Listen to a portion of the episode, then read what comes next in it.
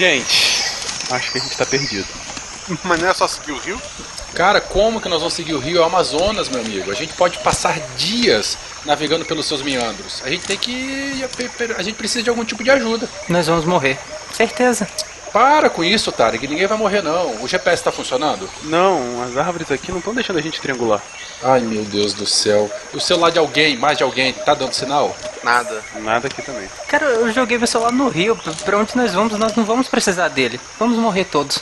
Para, Tarek, deixa de ser besta. Vamos fazer o seguinte, vamos tentar usar a internet. Às vezes a gente consegue usar o WhatsApp. Cara, mas internet como? Se nem áreas celulares tem. Eu achei uma rede que ela chama Verter. Sim, claro. Pode botar aí a senha, Jablonex. Mas como? Puta que pariu, uma onça. Não, para, cara. Essa região aqui não tem onça, não. Relaxa, é só relaxa. A, a, a, gente podia amarrar o Tarek e dar como oferenda. Olha, eu acho que a onça vai preferir algo, digamos, com mais carne, gordura. É, é, a, a, gente podia jogar o Christian, ele nem fala, ele tem. Oi, por que eu? Poxa, eu, eu, sei como isso acaba, gente. Vocês vão correr e o gordo morre. É sempre assim. Relaxa, gente. Ninguém vai morrer aqui, não. Vamos fazer o seguinte. Isso aí já aconteceu comigo antes. Vamos fazer um círculo e vamos fazer o seguinte. Todo mundo fica de costas e olhando para fora. Um vai proteger costas, as costas do outro. Eu sabia, é onça, morremos. Não, não é onça. Claro que é. Por que, que um iria proteger as costas do outro? É óbvio que é pra evitar pintada. Isso é tudo bem, bem, bem, bem, bem, bem, pessoal.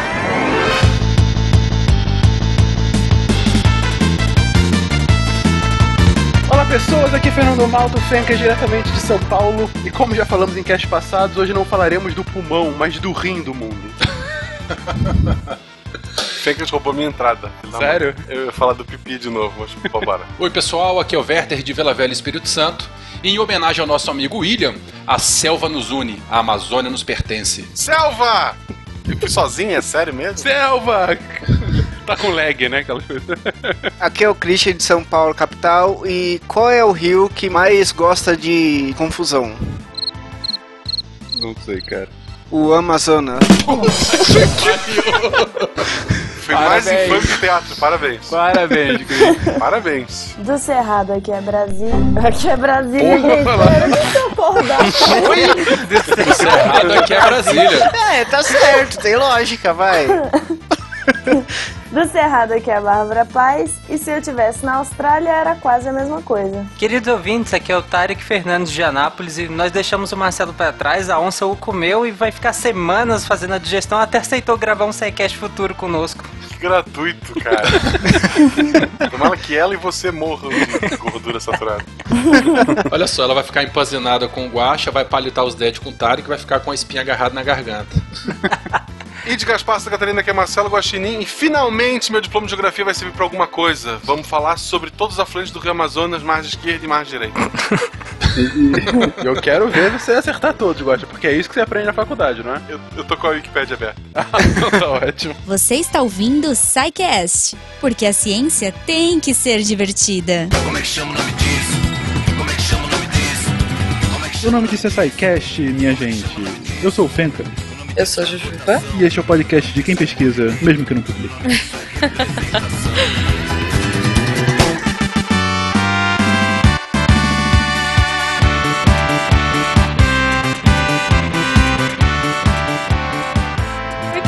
muito bom, Fencas. E aí, o que, que a gente tá homenageando hoje? Estamos homenageando esse podcast totalmente excelente, bem específico de nicho, realmente, de viagem. A gente já citou ele naquele cast sobre por que viajar, que é, o nome disso é Mundo. Tem uma proposta bem interessante de entrevistar pessoas que estão viajando, ou em especial aquelas que moram em várias partes do mundo, e aí pegam cultura, hábitos, é, como é viver de fato naqueles locais.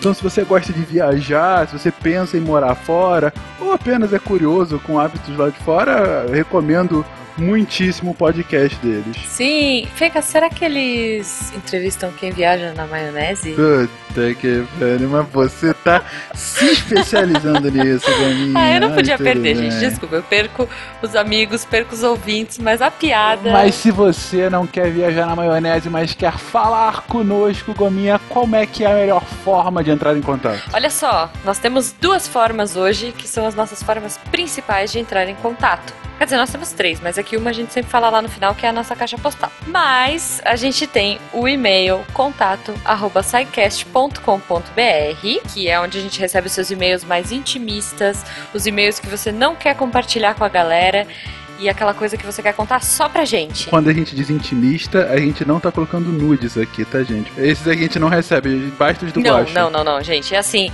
poxa, superei tal problema, vocês me ajudaram. A gente recebe muita coisa assim. Mas a gente também recebe e-mails de dúvidas, de críticas, de sugestões, né, Fencas? Ah, o tempo todo. E é legal que, assim, os e-mails que a gente recebe, eles variam desde questões mais existenciais com relação ao que, que eu faço da minha vida.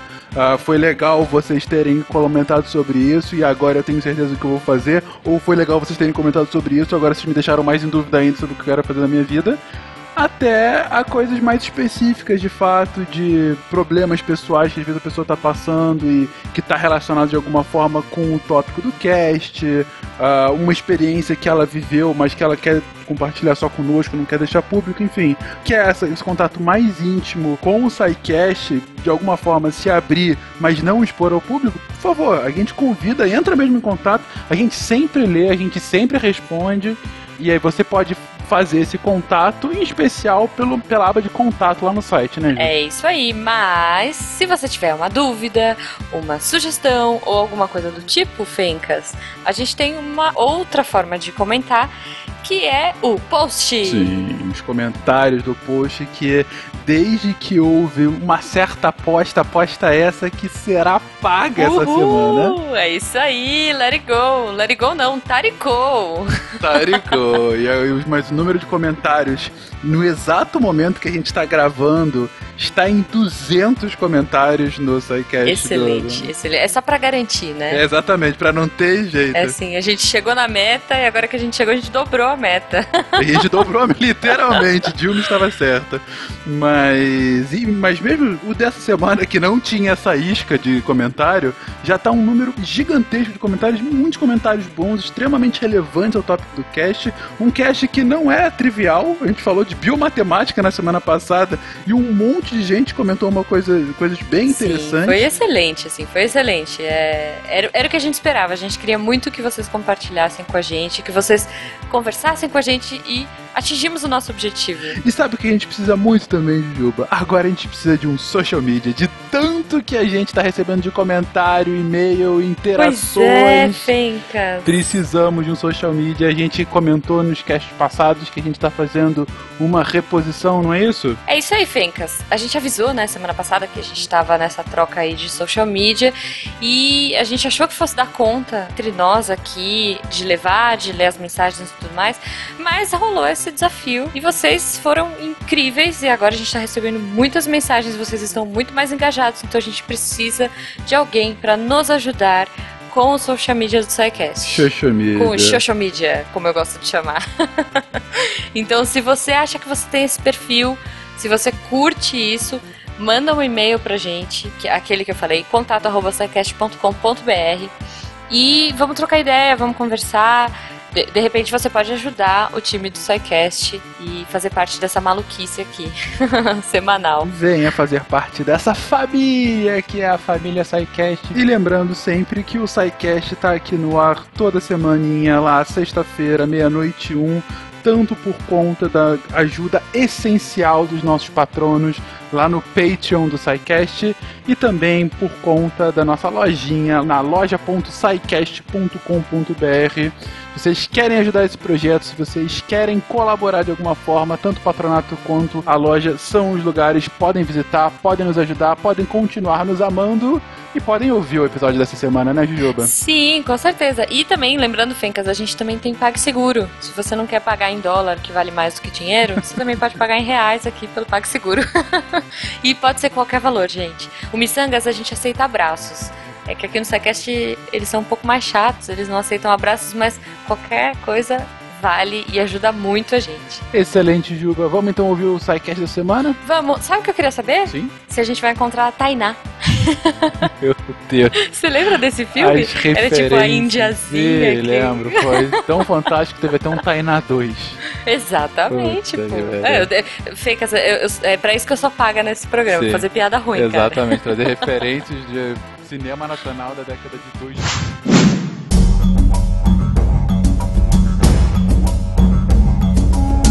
A Amazônia é quase mítica. Um verde vasto mundo de águas e florestas, onde as copas de árvores imensas escondem o úmido nascimento, reprodução e morte de mais de um terço das espécies que vivem sobre a Terra.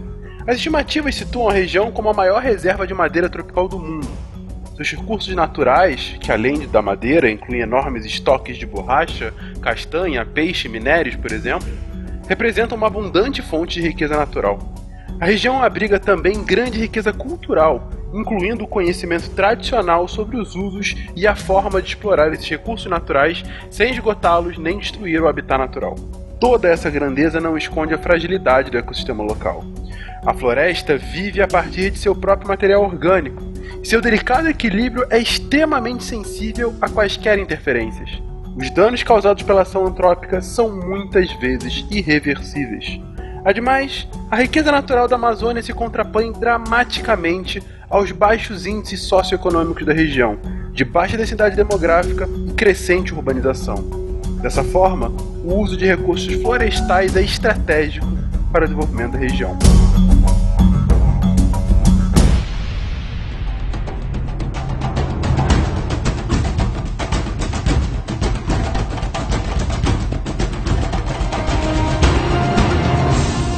Senhores e senhora, começamos hoje aqui no SciCast uma nova série, uma série que fazia tempo que a gente comentava sobre a necessidade de se fazer, e é uma série extremamente interessante ante as proporções do país que a gente vive. A gente vai começar hoje a falar sobre os biomas brasileiros. Não daquele ponto de vista do colégio da tia Cocota, de falar somente o que é um bioma, se concentrar nas características naturais, quando muito de algumas plantas e de alguns animais e pronto, vamos pro próximo. Não.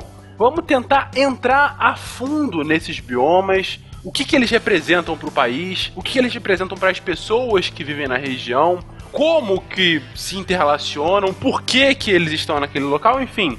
Vamos dar aquele a nossa ênfase interdisciplinar a um tema tão relevante para o nosso dia a dia. Mas antes de tudo, é fundamental que a gente discuta, afinal, o que, que é um bioma, gente? Nossa, já assim de cara? De cara. Não tem nenhum beijinho antes, não? Não, não, Werther, aqui é papum. Cadê? O SciCast adora um contexto histórico e uma definição em grego. Cadê o- a definição em grego?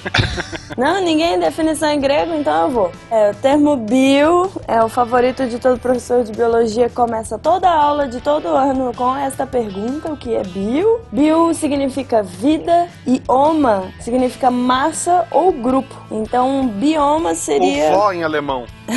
Oma é vó em alemão. Olha só, então é a avó da vida. Que não deixa de ser verdade. Por que não? Mas enfim, nesse contexto aqui, sendo um pouco mais sério. É a massa de vida que acaba sendo aglutinada, mas ok, essa é uma definição da palavra. Mas o que de fato significa bioma? Cara, é, isso é, é- existe uma celeuma em cima da definição de bioma, mas basicamente um bioma seria uma junção de características climáticas e a fitofisionomia dominante dessas regiões. Então, assim, às vezes pode acontecer que numa mesma latitude a gente tenha condições de temperatura e pluviosidade distintas e nós vamos ter diferentes formações vegetais dominando cada local. Então, assim, basicamente são essas condições climáticas que favorecem comunidades vegetais dominantes e esse local seria o bioma, que vai ser colonizado pe- pelos outros organismos, enfim, aumentando toda a complexidade. Na verdade, quando se diz massa, é um conjunto e a interação de um conjunto de fatores, não só a fitofisionomia, né, que a gente está falando basicamente de planta, mas a gente está falando de todo o conjunto que compõe as características daquela região. Então, características abióticas, que vai ser o clima, o relevo, né, a hidrografia, e também um conjunto vivo, né, que seria a fauna, a flora, os animais que vão habitar ali, os micro-organismos, né, a qualidade do solo. O conjunto dessas características, né, seja fatores bióticos ou abióticos, vão formar o que a gente conceitua como bioma e essas relações entre si também. Mas dentro das características biológicas, a mais importante, a que se mais destaca é a fitofisionomia desses locais, que vão dar suporte para o restante da biomassa, animal ou vegetal. É o que dá mais visibilidade ao bioma, digamos assim. Acho que é o cartão postal do bioma, né? O problema é que toda definição ela acaba englobando uma, uma série de características e deixando outras de fora. Isso é inevitável. E acredito que essa que nós demos é a que seja talvez mais abra- abrangente. E é por isso que muda tanto, às vezes, essas definições. Porque às vezes vai deixando tantas coisas de fora pelo caminho para poder responder a uma definição criada anteriormente que fica insustentável. Então a gente tem que mudar para poder englobar novamente essas coisas que estão de fora. Por exemplo, as próprias regiões brasileiras como nós conhecemos, que se eu não me engano é a classificação do Absaber, né? Ela deixa uma série de coisas de fora. A própria região amazônica, por exemplo. Se a gente pegar só o norte do país, não é satisfatoriamente. Se a gente fizer uma divisão geoeconômica, por outro lado, a gente pegaria o norte do país, mais uma parte do Mato Grosso também, uma parte do Maranhão também. E aí, juntando isso tudo, a gente tem mais ou menos um bloco geoeconômico único. Entendeu? Então, toda definição vai deixar características de fora. Eu não gosto muito de hierarquizar, porque, lógico, na hora que você bate o olho, ah, essa é a Amazônia. O que você vai ver principalmente é a fitofisionomia. Mas essa fitofisionomia é inclusive um produto do solo, do clima da região, da hidrografia da região. Então, como tudo é muito conectado, é complicado você hierarquizar. É como você olhar, bater o olho. Na hora que você bate o olho, você sabe que é o guaxinim. Mas não é o Facilmente. guaxinim. Pois é, você de cara olha e vê que é o guaxinim. Mas o guaxinim não seria o mesmo sem a personalidade dele. Então tem que levar tudo em consideração. Claro, então, fazendo um resumo do que vocês falaram.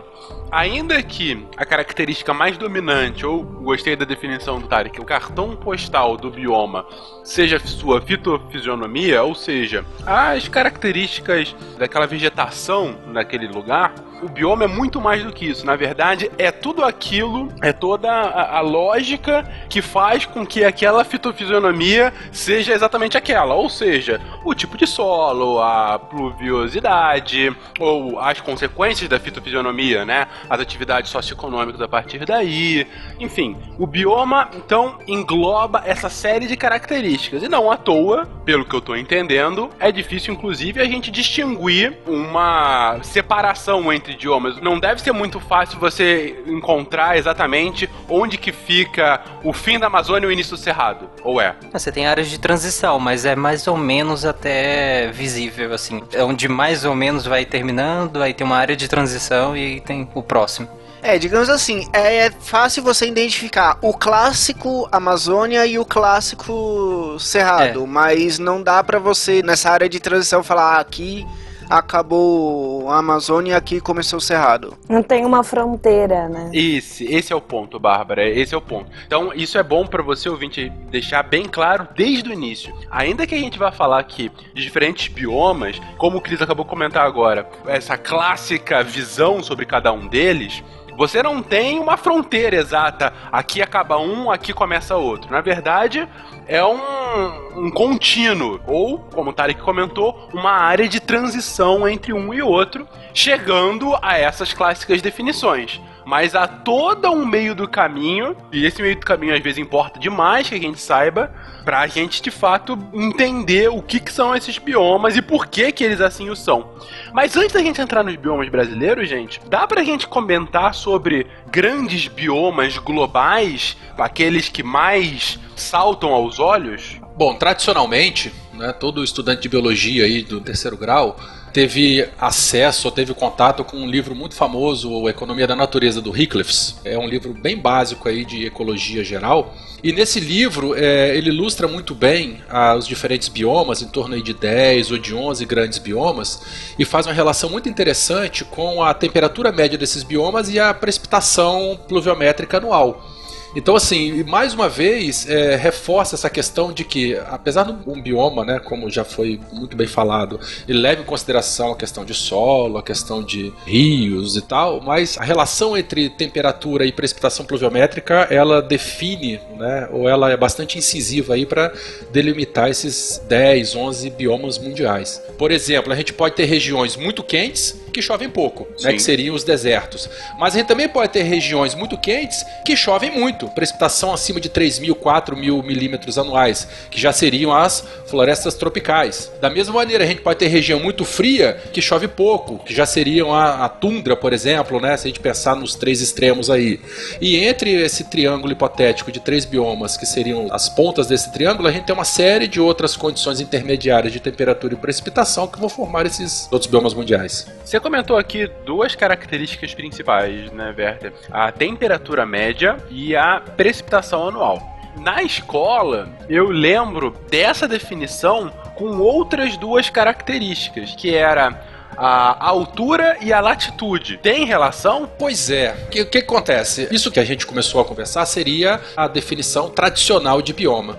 Mas como a, a gente até brincou no começo da conversa aqui, a celeuma é muito grande. Tem gente, por exemplo, que fala que não é bioma, tem que ser um mosaico de bioma. Porque, por exemplo, dentro da Mata Atlântica, a gente tem a região de manguezal, que é uma fitofisionomia, a gente tem a região de restinga, apesar da Mata Atlântica em si ser um bioma, mas a gente tem também dentro da Mata Atlântica os campos de altitude.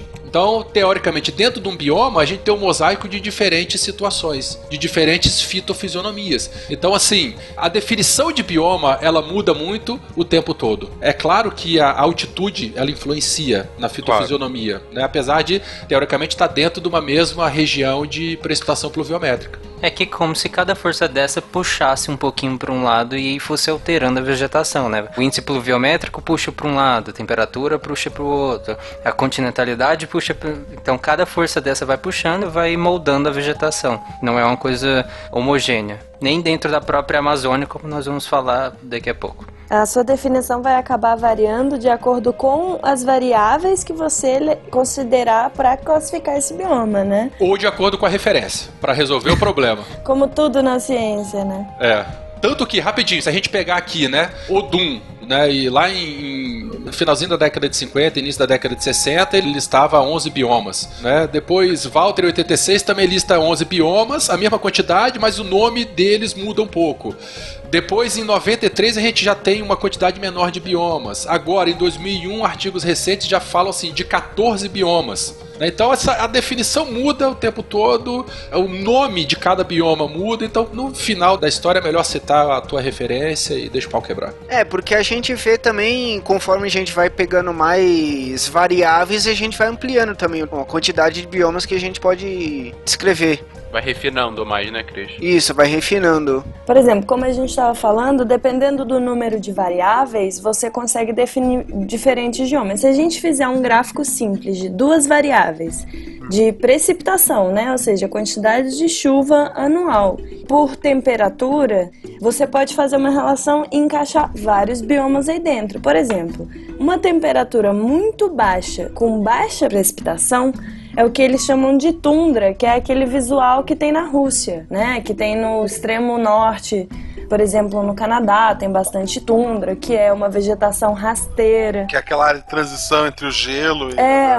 não é tudo gelo ainda, mas não tem grandes árvores, não tem muita coisa. É onde a gente vai ter o permafrost, né, que é aquela camada de solo congelado. Exatamente. E aí, se você vai para o extremo oposto de altíssima temperatura, né? Altíssima não de, de temperatura de fervura, mas assim, 30 graus. E uma alta precipitação, a gente encontra uma floresta como a floresta amazônica, né? Então, com duas variáveis, a gente já consegue enxergar um espectro de biomas aí no meio. Você vai ter uma floresta savana, você vai ter um deserto, um deserto subtropical, só com duas variáveis. Imagina quando coloca um milhão de variáveis para definir bioma. Deixa eu só fazer uma pequena é, é, complementação. Essa questão de temperatura, que a Bárbara falou, os 30 graus, temperatura média, né? Porque nesses locais a gente sabe que a temperatura pontual ela pode ser bem maior, né, ao longo do dia. Sim. Ah, e até em deserto você tem uma variabilidade gigante, Uma né? amplitude térmica gigante. é.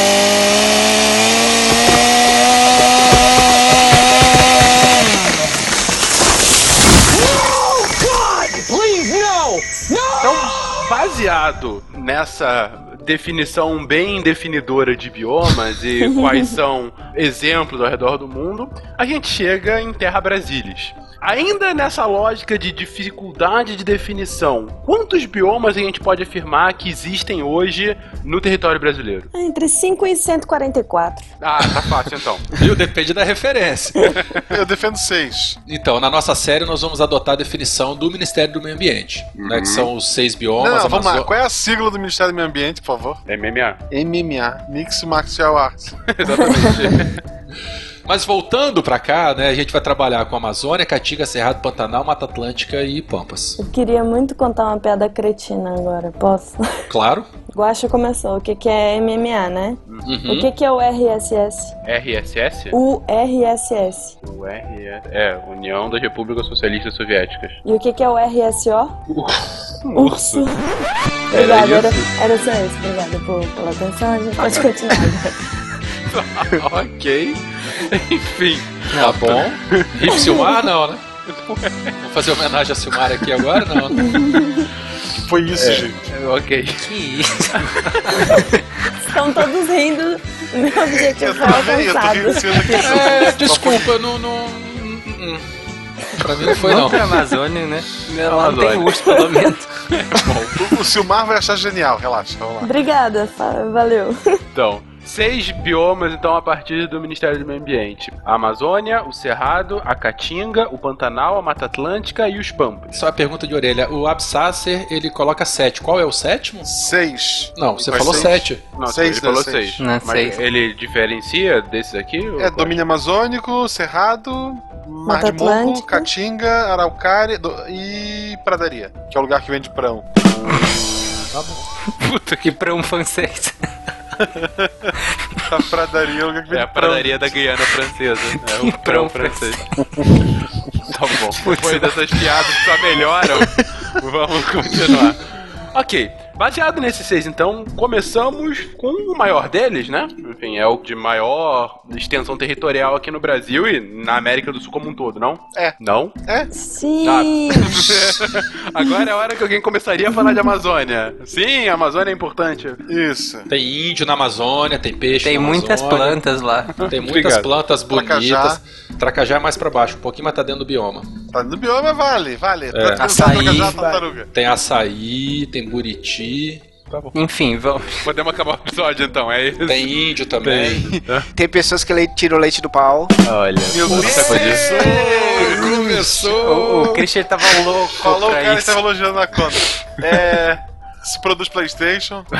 E bicicleta também. Ok, bom, depois dessa definição bastante científica sobre o que que é o bioma amazônico, eu pergunto pra vocês, gente, por que que num local que tá na mesma latitude do deserto do Saara, a gente tem a floresta com a maior biodiversidade do mundo, o que torna o nosso país um dos poucos países mega biodiversos do mundo? Deus é brasileiro.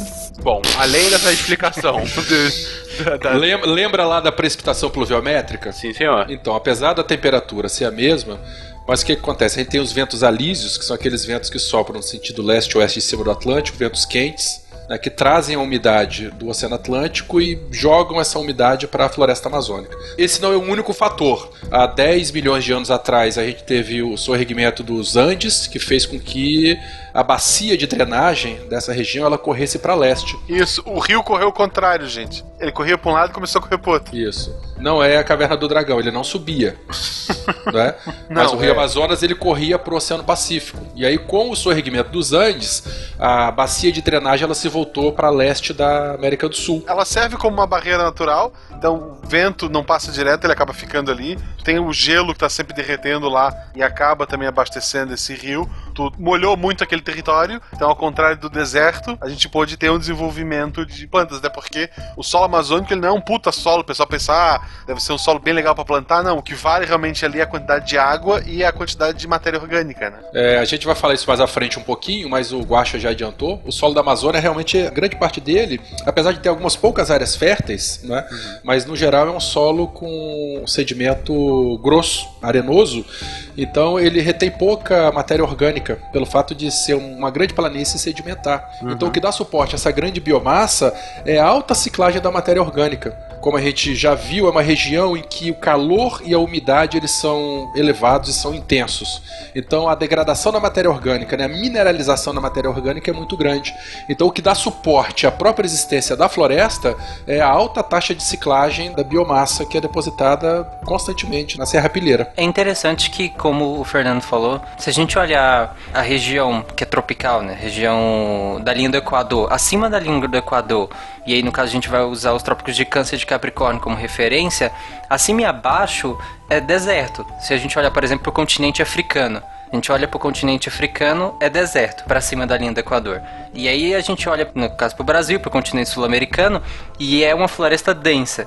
Então tem, além dessa questão que o Werther falou, quando a gente tem os Andes funcionando como uma barreira, uma gigante barreira geográfica, toda essa evaporação do Oceano Atlântico, ela vai ser levada pelos ventos alisos. Isso vai ser composto também pela evapotranspiração. Você pensa uma floresta gigantesca. E aí todo mundo já fez aquela experiência em casa de pegar uma plantinha, colocar uma sacola na plantinha e aí vai ficar todo condensada a água. Agora imagina isso numa floresta gigantesca como a Amazônia.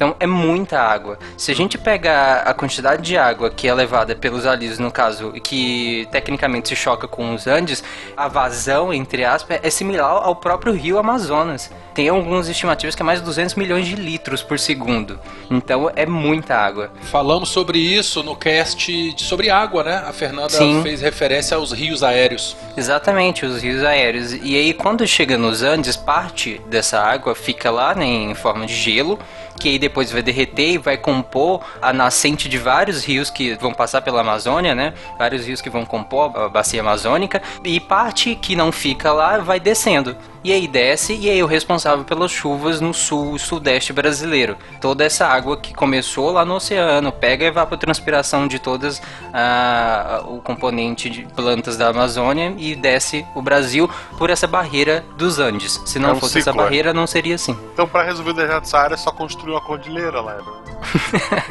Mas na verdade, não, porque tem que ver a direção do vento, tem um monte de coisa. Exato. Não podia levar o Trump pra lá, ele construía o, o muro que ele tanto quer, não é mesmo? Boa. Separa os egípcios dos sauditas e ainda faz uma floresta no deserto. Exatamente. Temos uma solução para o Trump. Pronto. É legal, inclusive, que o Saara é um, uma das características que mantém a, a parte do solo amazônico e da floresta amazônica saudável, entre aspas, porque os ventos levam os sais minerais do deserto do Saara até a Amazônia. Bem lembrado, recentemente foram publicados alguns artigos que falam sobre a fertilização ou complementação do solo da Amazônia com essa poeira do Saara. Bem lembrado, Otarik. É muito legal isso, cara, é impressionante. Porque como o Marcelo falou, o solo amazônico é pobre, ele é arenoso, é pobre. E isso é, é muito anti-intuitivo, né?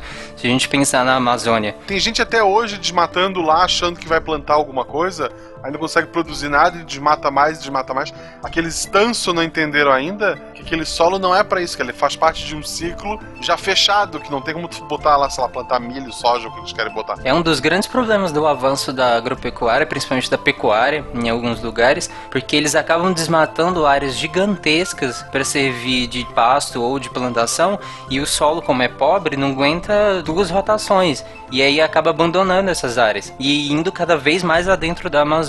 Aí depois não chove isso no, no Sudeste, não chove pelo Brasil. Ah, meu Deus, São Pedro nos abandonou. Isso não quer dizer que solo arenoso não seja cultivável. A gente tem algumas experiências aí de grandes fazendas aí de produção de vegetais e tal, em Israel, Oriente Médio, tá? Ah, mas é irrigação com tecnologia muito boa e outras coisas.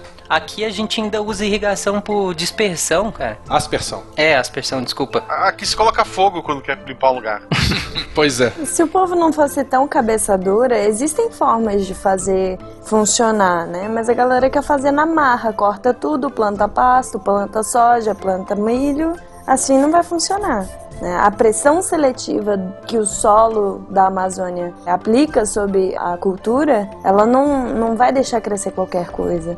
Então precisa talvez não só tecnologia, É. mas que o produtor seja menos cabeça dura. E lá tem uma outra questão também, que a, a precipitação pluviométrica é muito intensa. A galera brinca lá, né, que chove dia sim, dia sim. Então, se o solo tivesse sua cobertura vegetal retirada, que infelizmente é o que acontece, se tiver próximo à estação das chuvas, por exemplo, rapidamente o seu seus nutrientes né, dessa camada superficial eles serão lixiviados. E aí o solo vai ficar praticamente estéreo. E é um paradoxo muito grande.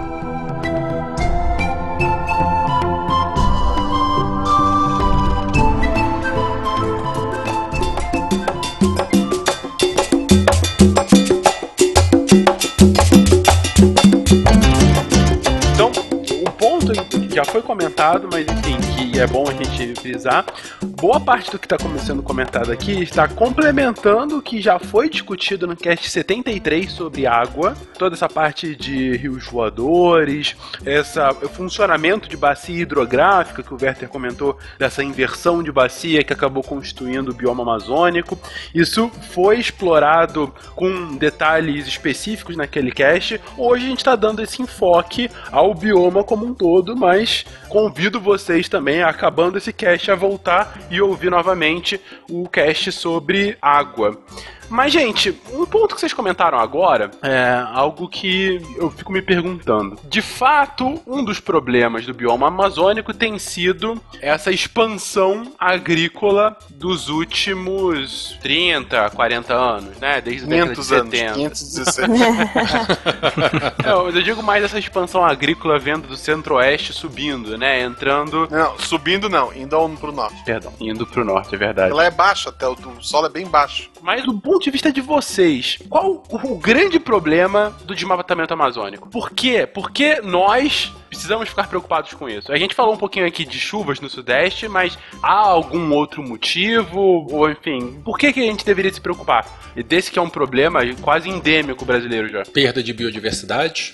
É, esse eu, eu acho que é um dos mais dramáticos, né? Porque como nós vamos falar mais pra frente, nós sabemos ainda muito pouco da biodiversidade amazônica. O, o que a gente já descobriu ainda é muito pouco do que pode ser que tenha.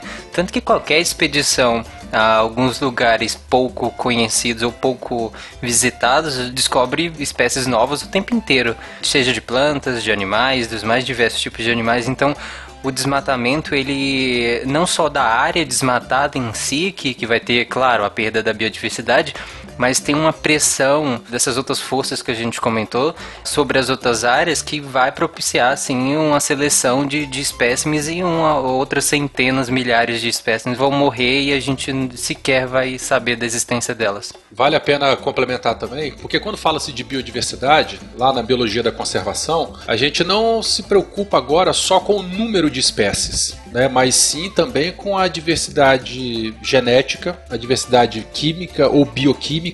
Então, se a gente perde espécies vegetais antes mesmo de conhecê-la, a gente tem uma perda em potencial de substâncias, por exemplo, compostos secundários produzidos pelas plantas para evitarem competição, evitar herbivoria, que poderia ser utilizado, por exemplo, na indústria farmacêutica, na indústria química. Então, biodiversidade hoje não é mais só é, número de espécies, é toda a biodiversidade genética e química também. Porque lá na Amazônia é uma região muito complexa, né? a quantidade de nichos ecológicos é muito grande. né? Nós temos bacias hidrográficas de rios de água branca, de água clara, de água preta, cada rio desse com pH diferenciado por conta do solo.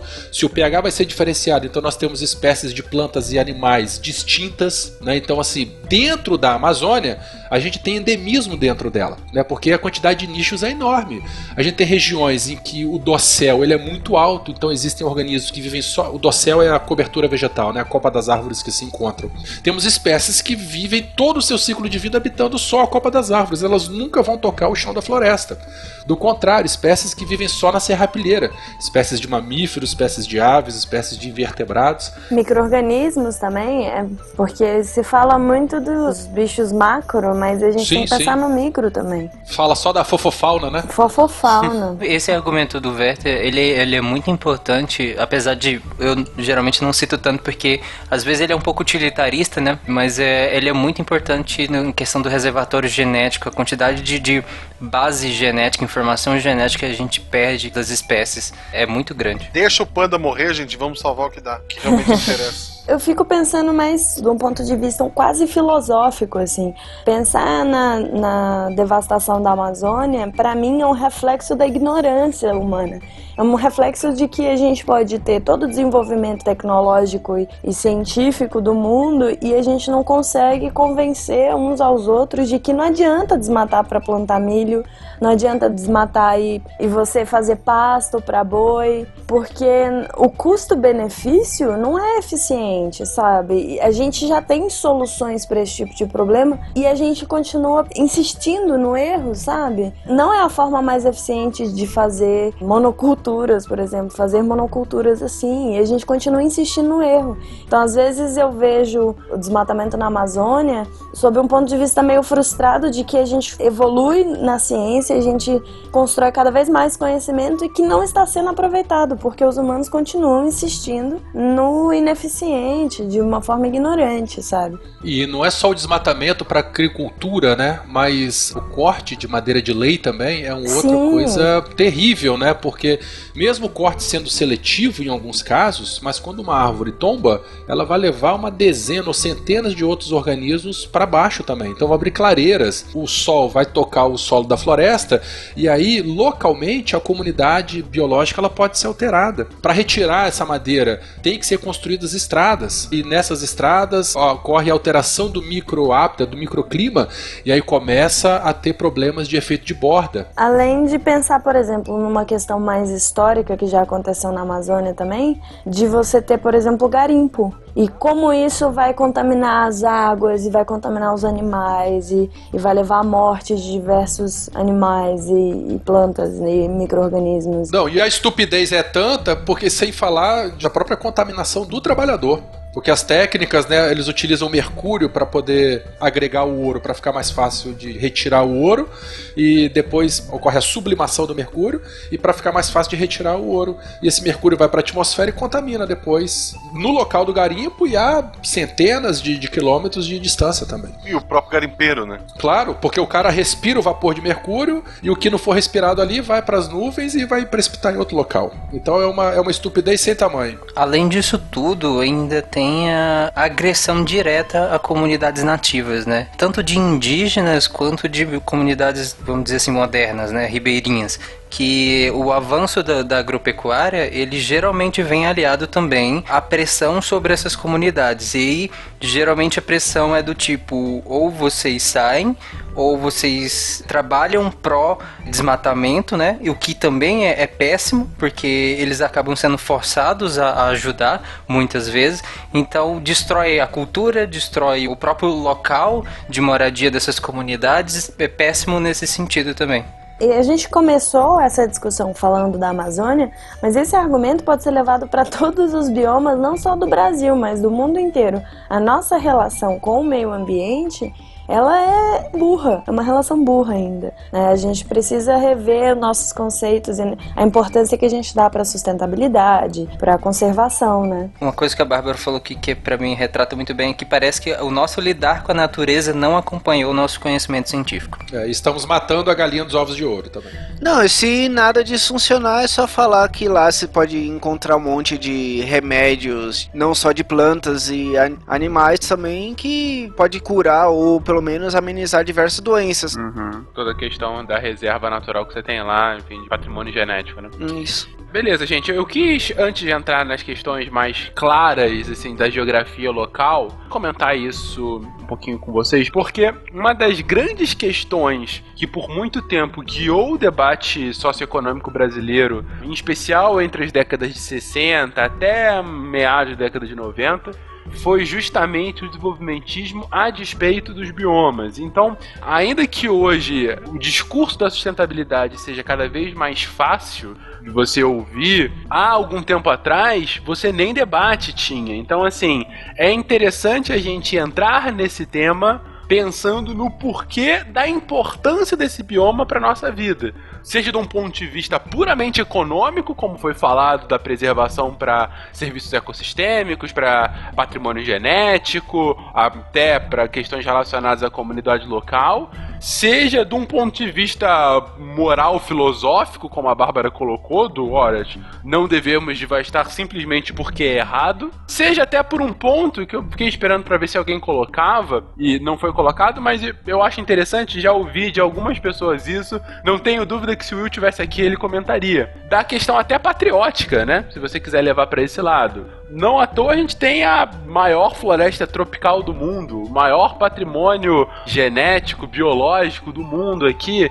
Então tem até essa questão, por mais que a maioria da população não viva nesse bioma, é um patrimônio nacional. Então, assim, é, tem diversos motivos do porquê preservar. Mas, o, Fernando, você falou que a preocupação é recente, né, em relação à Amazônia. Sim. Até tinha preocupação. Se a gente pegar a Constituição de 46, de 1946, cita a Amazônia, cita um plano de valorização da Amazônia. O Vargas, o Getúlio Vargas, ele vai criar aquela superintendência de valorização econômica da Amazônia, coisa assim, que o Vargas cria em 52, só que a lógica de preocupação não era uma lógica ambiental, por assim dizer, era uma lógica estritamente aí que os militares vão perpetuar, né? Que é uma lógica desenvolvimentista. Exatamente. Né? A Amazônia é um lugar rico, precisamos né, extrair riqueza e ponto. É, o ponto que você está colocando, a Amazônia já era estratégica, mas não pelos mesmos motivos. Claro, pelos motivos estritamente econômicos e de hegemonia nacional, por assim dizer, né? Exatamente que é, que é o que a gente retoma recentemente, agora com tecnologias, né, que tem até aquele CIVAN, que é aquele sistema de monitoramento por satélite da Amazônia. Eu acho que eles estão usando drone também agora. Se eu não me engano, tem bases fixas do Exército Brasileiro também em áreas críticas de fronteira da Amazônia com outros países. Então é uma retomada dessa preocupação com essa hegemonia nacional pelos olhos da Amazônia, né? Além uhum. da, da retomada da preocupação ambiental, que aí vai começar mais ou menos lá na década de 80, mais ou menos, né? Eles começam a discutir um pouco lá em 72, naquela conferência de Estocolmo, e na, na Eco 92, mas ela vai se consolidar a partir dos anos 2000, mais ou menos. É, eu tô tentando me segurar aqui, mas não consigo. Mesmo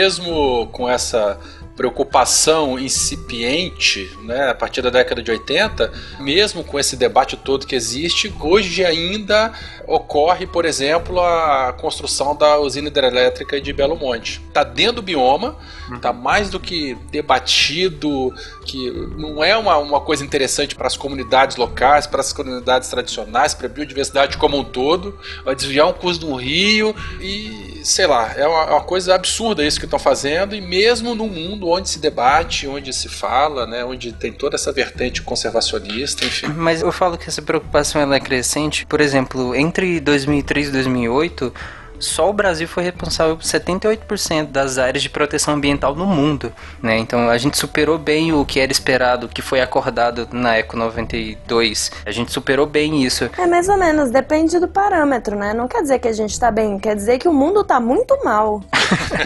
Não, e, e, e, depende do parâmetro, porque no Brasil a gente tem algumas particularidades que a gente, quando tem algum problema, a gente muda a métrica. É, não vamos definir a meta, né? É. Criar áreas de proteção ambiental soa muito bonito, mas quando a gente vai olhar essas áreas de proteção ambiental, hoje, se eu não me engano, acho que um pouco mais de 4% delas só que tem alto grau de implementação, que seria ela atender todos os pré-requisitos para ser uma área de proteção ambiental de fato, né?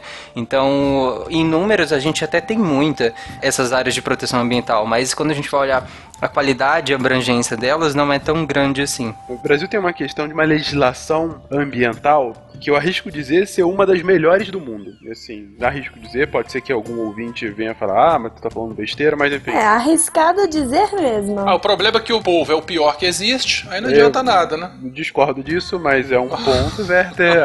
o meu ponto era, a, a legislação é excelente em muitos pontos, o cumprimento longe disso. A gente tem uma legislação de recursos hídricos fantástica, uma das mais avançadas do mundo. Nossa legislação ambiental, mesmo antes do código, e eu também não sou tão crítico ao código como muita gente é, é fantástica. Gente, dificilmente você vai ter algum lugar no mundo em que obrigue uma propriedade privada a preservar 80% do seu território de mata nativa. 80%. Você tem um, um lote de 100 hectares, você só pode mudar 20.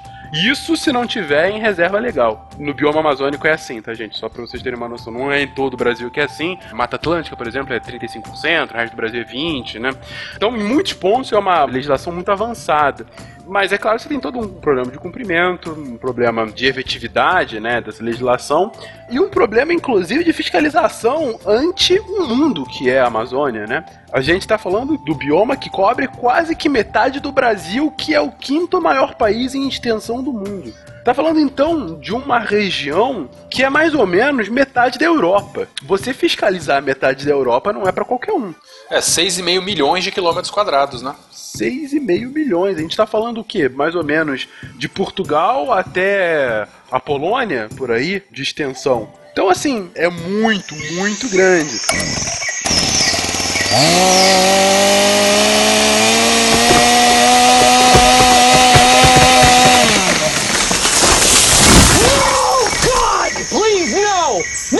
Tá bom, gente, mas toda vez que tem um cast com vocês, vocês puxam pro lado político, pro lado filosófico. Eu quero voltar pra geografia, pra biologia. Vamos lá. Né, vamos voltar um pouco pro que é o bioma, né? O que forma esse bioma amazônico, que a gente já falou bastante de política e a gente ainda vai falar mais um pouquinho. Né? Então, sobre os dados geográficos, a gente já falou sobre o tamanho e a extensão da Amazônia, né? Não usamos a unidade brasileira de medidas que é em campos de futebol em gol mil. Brancos. Fala, Juquinha. Bom, a temperatura dessa região, na média, em torno de 26 a 27 graus. Isso não quer dizer que lá esquente muito mais do que isso. Nem que a sensação térmica seja essa, longe disso. É, exatamente. As variações sazonais lá em torno de mais ou menos um grau. Na média. Ou seja, é sempre quente. É sempre quente. É quente ou é mais quente? Uma coisa que piora bastante isso é que ela também é úmida ou muito úmida. Devido à umidade relativa ser bastante elevada, em alguns momentos você pode chegar até 100% de saturação, à noite principalmente. As pessoas, né, elas suam lá, o calor não evapora. Então é aquele calor úmido, abafado e quente o tempo todo. Como uma moradora do centro-oeste de Brasília, assim, quando eu chego no Rio de Janeiro eu já tô afogando com a quantidade de umidade que tem no ar. 100% de saturação, eu acho que eu não consigo tirar oxigênio de um ar desse, sabe? É uma sauna a vapor, Pra né? mim é tipo uma sauna. Olha, eu, eu já morei no Pará e lá é bem quente. Lá você parece que tá numa sauna porque é muito úmido. É diferente daqui de Goiás, que às vezes faz calor, faz, mas é muito seco, então a, a sensação é muito diferente. Eu, eu não, não me adaptei ao, ar sem umidade do Goiás. Não, gente, pra mim, até 15% da umidade relativa do ar dá pra viver. 100% não tem ar, é só água. Como é que você respeita? Tem que criar guerra. Esses dias aí bateu 8% aí em Brasília, né? Eu É, tava nem reparei. Eu tenho uma amiga que é daí que ela diz que tem duas estações do ano. É o verão e o inferno. Exatamente. Como ela é daí, ela pode, né? Então, tô só repassando. É, exatamente. Discordo dela. Você discorda do mundo, cara. É, mas Basicamente. basicamente, muito quente, muito úmido, logo chove pra caramba, não? Essa umidade tem que ir pra algum lugar, né? Sim, ela acaba se solidificando, solidificando não, se Precipitando. Solidificando. Aí que eu não vou solidificando. conseguir respirar mesmo. Cai em blocos. Mas justamente por, por ter um índice pluviométrico tão grande é que a umidade relativa do ar é tão alta assim, né? Então a precipitação é muito grande, até pela característica que nós falamos dos rios voadores, né? A evapotranspiração, ela propicia muito isso, porque a água tá o tempo todo evaporando, seja do oceano, seja das plantas, e aí forma muitas nuvens. Nuvem não é vapor, que muita gente acredita que é, mas não é. Nuvem tá no estado líquido, e aí precipita o tempo inteiro, na própria região também. Na própria região e fora também. É por isso que, assim, a evapotranspiração dessa região é importante, inclusive, para a precipitação que a gente estava falando no Sudeste, por exemplo, né? Mais uma vez a gente fala sobre a Amazônia não ser o pulmão do mundo. Tá mais para os rins do mundo, né? Que vai ciclar a água e não o oxigênio, não é? Então chove muito, tem muito rio. O local por onde esses rios, a origem dos rios ou o terreno por onde esses rios passam, né, vão dar características distintas aos corpos d'água. né? Então, assim, dentro do bioma todo tem três grandes tipos de rios, né? Seriam os rios de água preta, rios de água branca e rios de água clara. Né? Os rios de água branca são aqueles que a sua cabeceira é próxima aos Andes. A água das suas nascentes é formada pelo degelo dos Andes. O pH é em torno de 6,5 a 7 e alguns rios que têm essa característica seriam o próprio Amazonas, o Rio Branco, o Rio Madeira, o Juruá, o Purus, tá? Essa é a hora que o Guaxinim tira do bolso o nome de todos os afluentes, né? Pois é, né? Do lado direito e esquerdo. Ou canta, né? Por cor, na hein? sola da bota, é na sola. Um negócio desse? Não, não, não. Negro Solimões, gente. É uma Putz, Ai, cara. Já, já definimos qual vai ser a música do cast, né? A trilha sonora vai ser só Rio Negro Solimões. Então, o Rio Solimões, ele não tem a água muito clara, mas como ele é barrenta, ele acaba ficando mais claro. Aí tem o encontro dele justamente com o Rio Negro, né? E aí forma aquela dualidade, né? Que aí ele fica tecnicamente mais claro, porque ele é barrento, e o Rio Negro, que é água, aquela água negra mesmo. E aí tem uma diferença de densidade, de Exato. pH, que faz com que a mistura das águas não seja imediata, tenha aquela divisão certinha. Tem fotos bem bonitas aí. E por que, que o Rio Negro tem aquela água preta? É um rio que passa por local. é, o solo dessa região tem muita substância úmica e fúlvica. São substâncias que são derivadas da decomposição da matéria orgânica. Então, geralmente, são rios que passam por solos mais ácidos. E aí ele tem essa coloração mais escura. Esse tipo de rio de água preta é muito comum também em regiões de restinga ou em regiões de, de tufeira, onde a gente tem muita tufa. Né, que é muita matéria orgânica no solo que, devido à sua decomposição, acaba liberando os ácidos úmicos e fúlvicos, que diminuem o pH, fica bem ácido, em torno de 3,5 a 4, e dá essa coloração escura, coloração de Coca-Cola. Mas não tem o mesmo gosto, gente. Não, não tem o mesmo gosto. Além desses rios de água branca, que eles têm em origem nas regiões mais altas, lá através do degelo da neve dos Andes, a gente tem esses rios de águas claras. Na verdade, são rios com bastante sedimento, material particulado em suspensão. Apesar da água ser. é, O nome ser água clara, são rios de águas barrentas.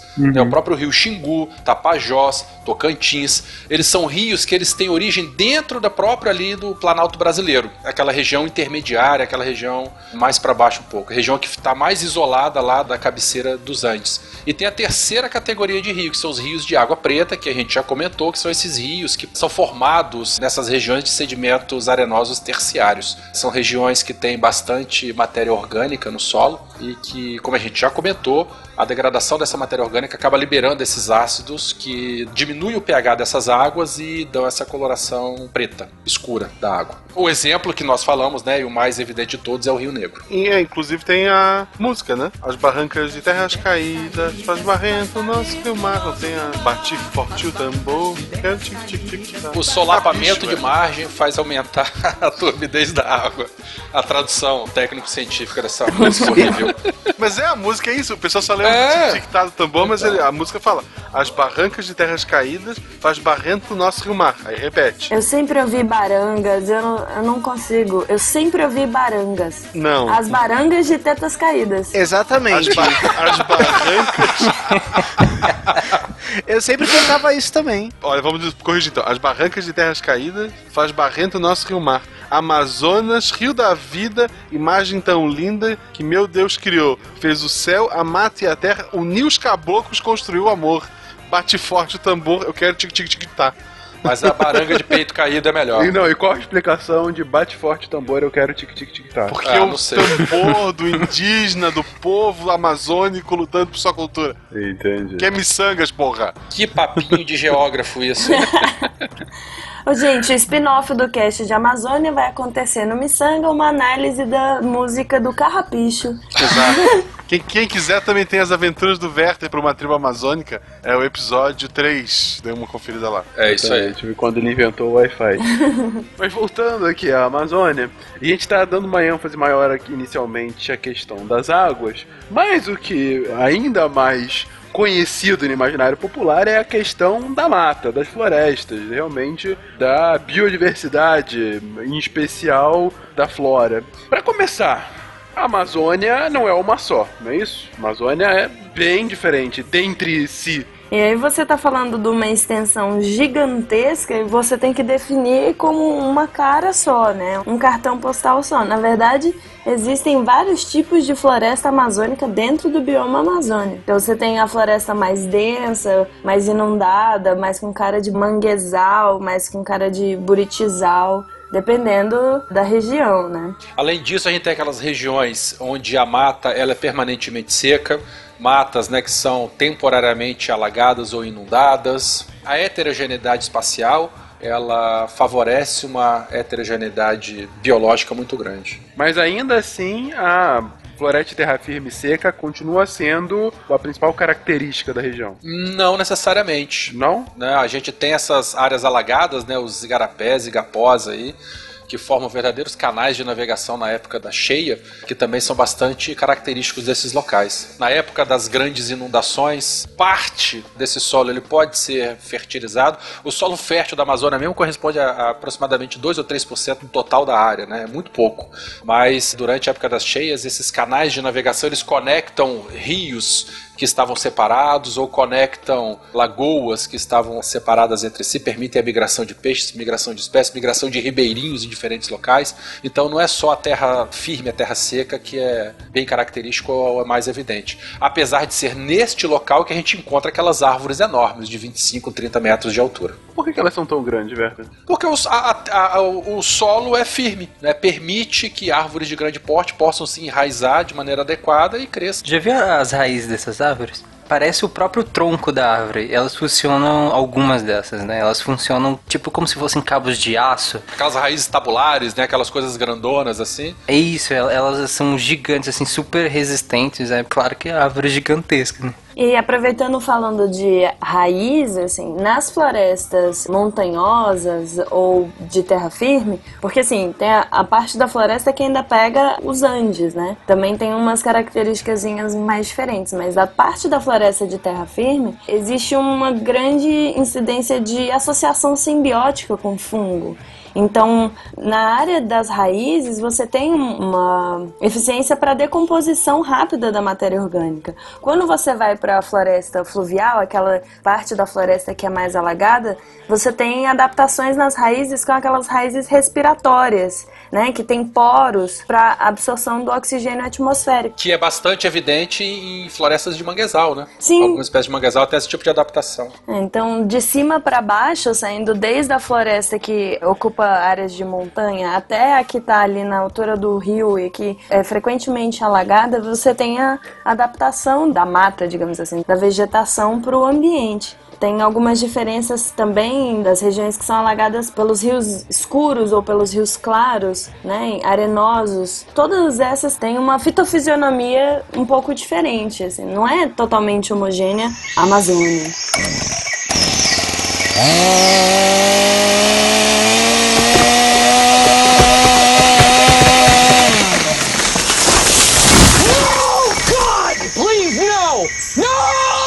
Buriti é muito gostoso, ele é, no caso, nativo, né, da Amazônia, e ele é muito bonito, que ele tem uma casca tipo escamosa, sabe, a escama dos répteis. Ele tem uma casca assim, ela é vermelha, um ver- um vermelho escuro, aí você vai tirando cada mini unidade dessas escamas, assim, depois que você tira, ele tem uma polpa bem amarelo, assim, que é muito gostoso. É uma palmeira, né? O Buriti é uma palmeira. É uma palmeira bem bonita. É, na verdade, o buriti ele é bastante encontrado na Amazônia, mas ele tem em outros biomas também. Aqui no, no Cerrado, né, aqui mais no centro, também tem bastante buriti. Já que também em gastronomia, o Werther, quando tava lá visitando os índios, ele comeu a bunda da formiga, não? Não, a bunda da formiga quem come é a galera de Minas. Ah, em Tanajura? Minas come formiga? A Tanajura, farofa de Tanajura. Ah, na, na Amazônia também tem é, é, muita formiga comestível, inclusive... Algumas só uma vez, inclusive.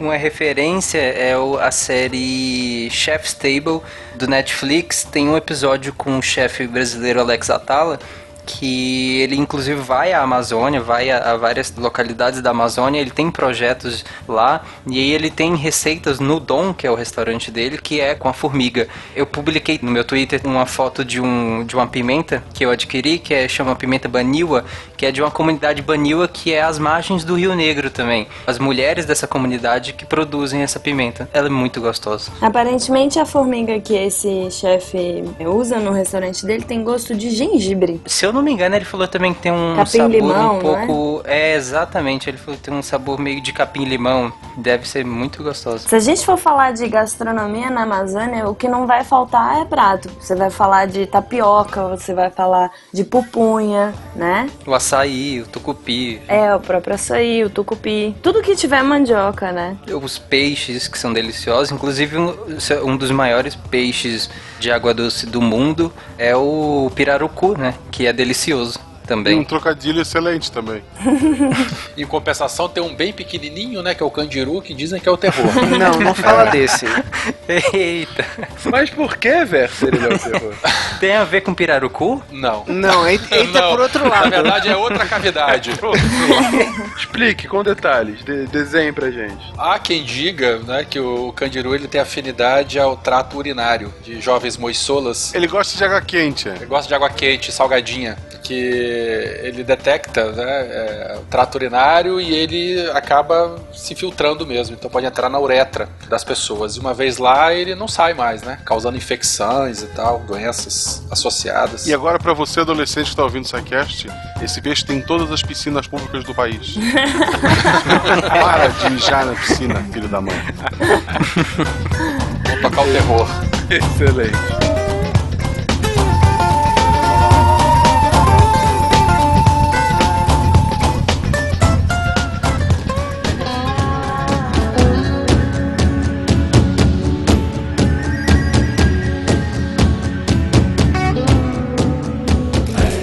Gente já tá falando aqui de uma diversidade de espécies, desde aqueles com bons trocadilhos até aqueles que te atormentam de verdade. Mas sendo um pouquinho mais é, claro com relação a isso, eu tô o tempo todo repetindo, ah, uma mega biodiversidade. É, é uma... a tua função falar coisas sem sentidos e puxar o tema. Obrigado. Eu, eu tento melhorar a cada episódio, Guaxa. Mas continuando a falar coisas sem sentidos. A gente tá falando mais ou menos de quantas espécies que hoje são encontradas na Amazônia. Muito, uma porrada. Obrigado, tá? E é isso, encerramos mais o programa. Exatamente. Precisão ótima. Cara, estimativas falam em torno de 30 mil espécies de vegetais. Dessas 30 mil, você coloca aí 5 mil espécies de árvores, considerando árvores com um diâmetro de caule maior que 15 centímetros. Só para fins de comparação, na América do Norte tem em torno de 650 espécies de árvores só. Então a, a riqueza de espécies é muito grande. Na América do Norte inteiro. Sim, sim. O que eu acho mais curioso quando a gente vai falar de biodiversidade é que frequentemente entra uma frase: em nenhum lugar do mundo existem mais espécies de maior diversidade de plantas e animais do que na Amazônia. E a gente não faz a menor ideia do total, assim. Tem estimativas, tem projeções, mas cada vez que vão para uma expedição acham tanta espécie nova que a projeção muda, né? Se eu falar achar um bicho novo, eu posso dar meu nome pra ele? Pode. Pode. Sim. Na verdade, o seu não. O meu É. não? É, ma- mas aí você vai com um coleguinha, você Isso. acha uma, o coleguinha acha outro. Aí vocês fazem um troca-troca. Aí você pode falar que é uma homenagem a tal. Homenagem? Pois é, um troca-troca e depois um homenagem assim, vai ficar esquisito. É bom escolher bem o coleguinha, né? Exatamente.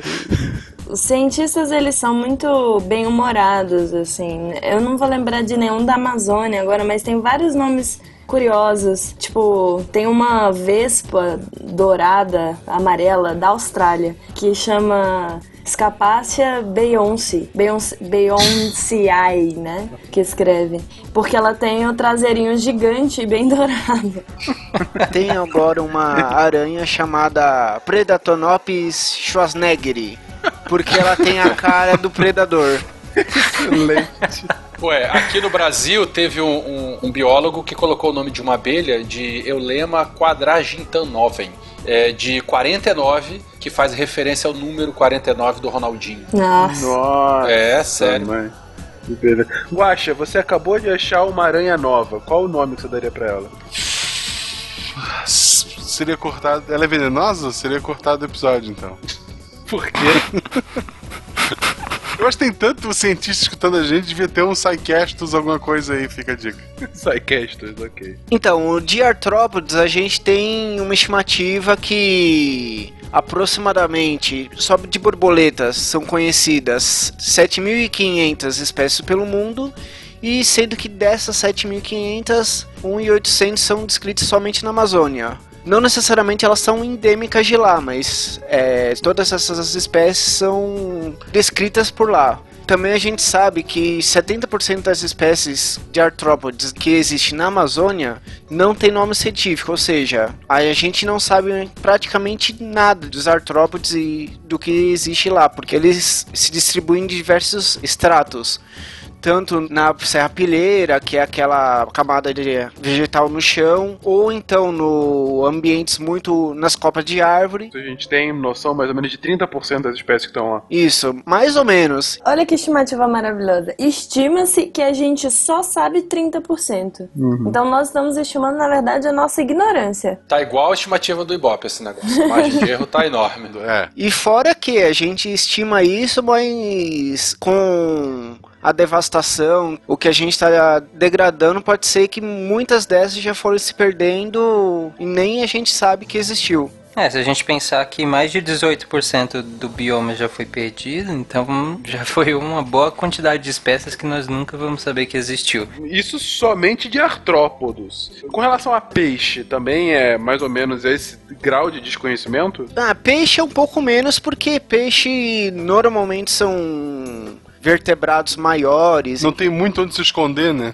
Tá no rio. Mas não só isso, porque os peixes eles são fonte de alimento. Então a procura, o esforço de captura é muito grande. É. Várias espécies são utilizadas na alimentação e às vezes o cara joga a rede para pegar uma espécie e acaba pegando outra também. Então o conhecimento de peixes ele é, é um pouco melhor. A quantidade de espécies conhecidas, elas são o número é mais real, né, do estimado para o número total.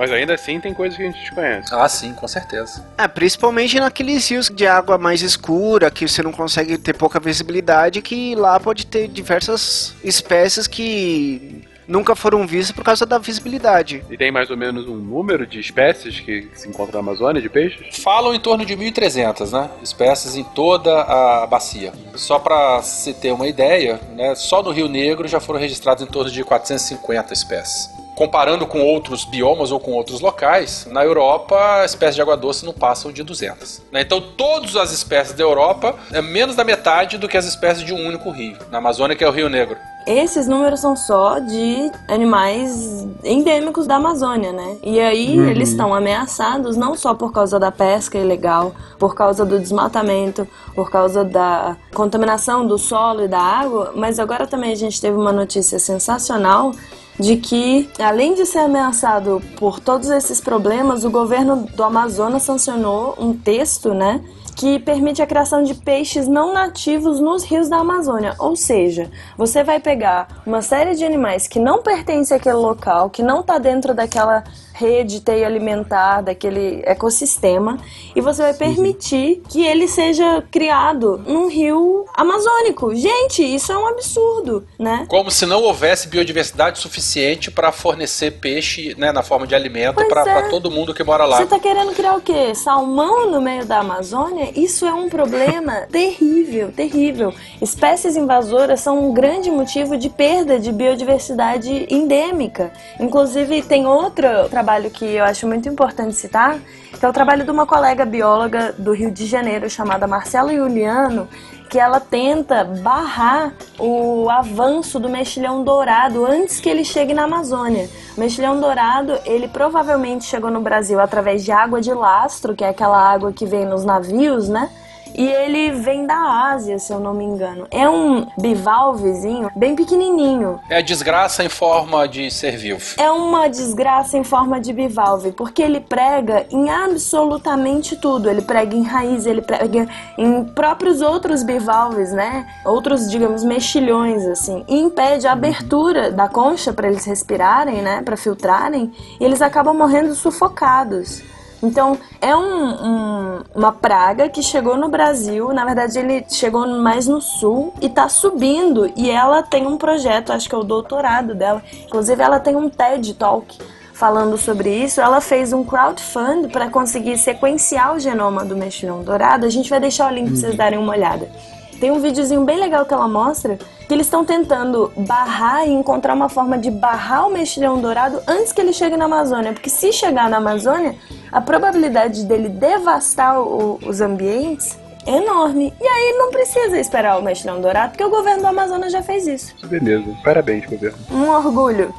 Um orgulho nacional.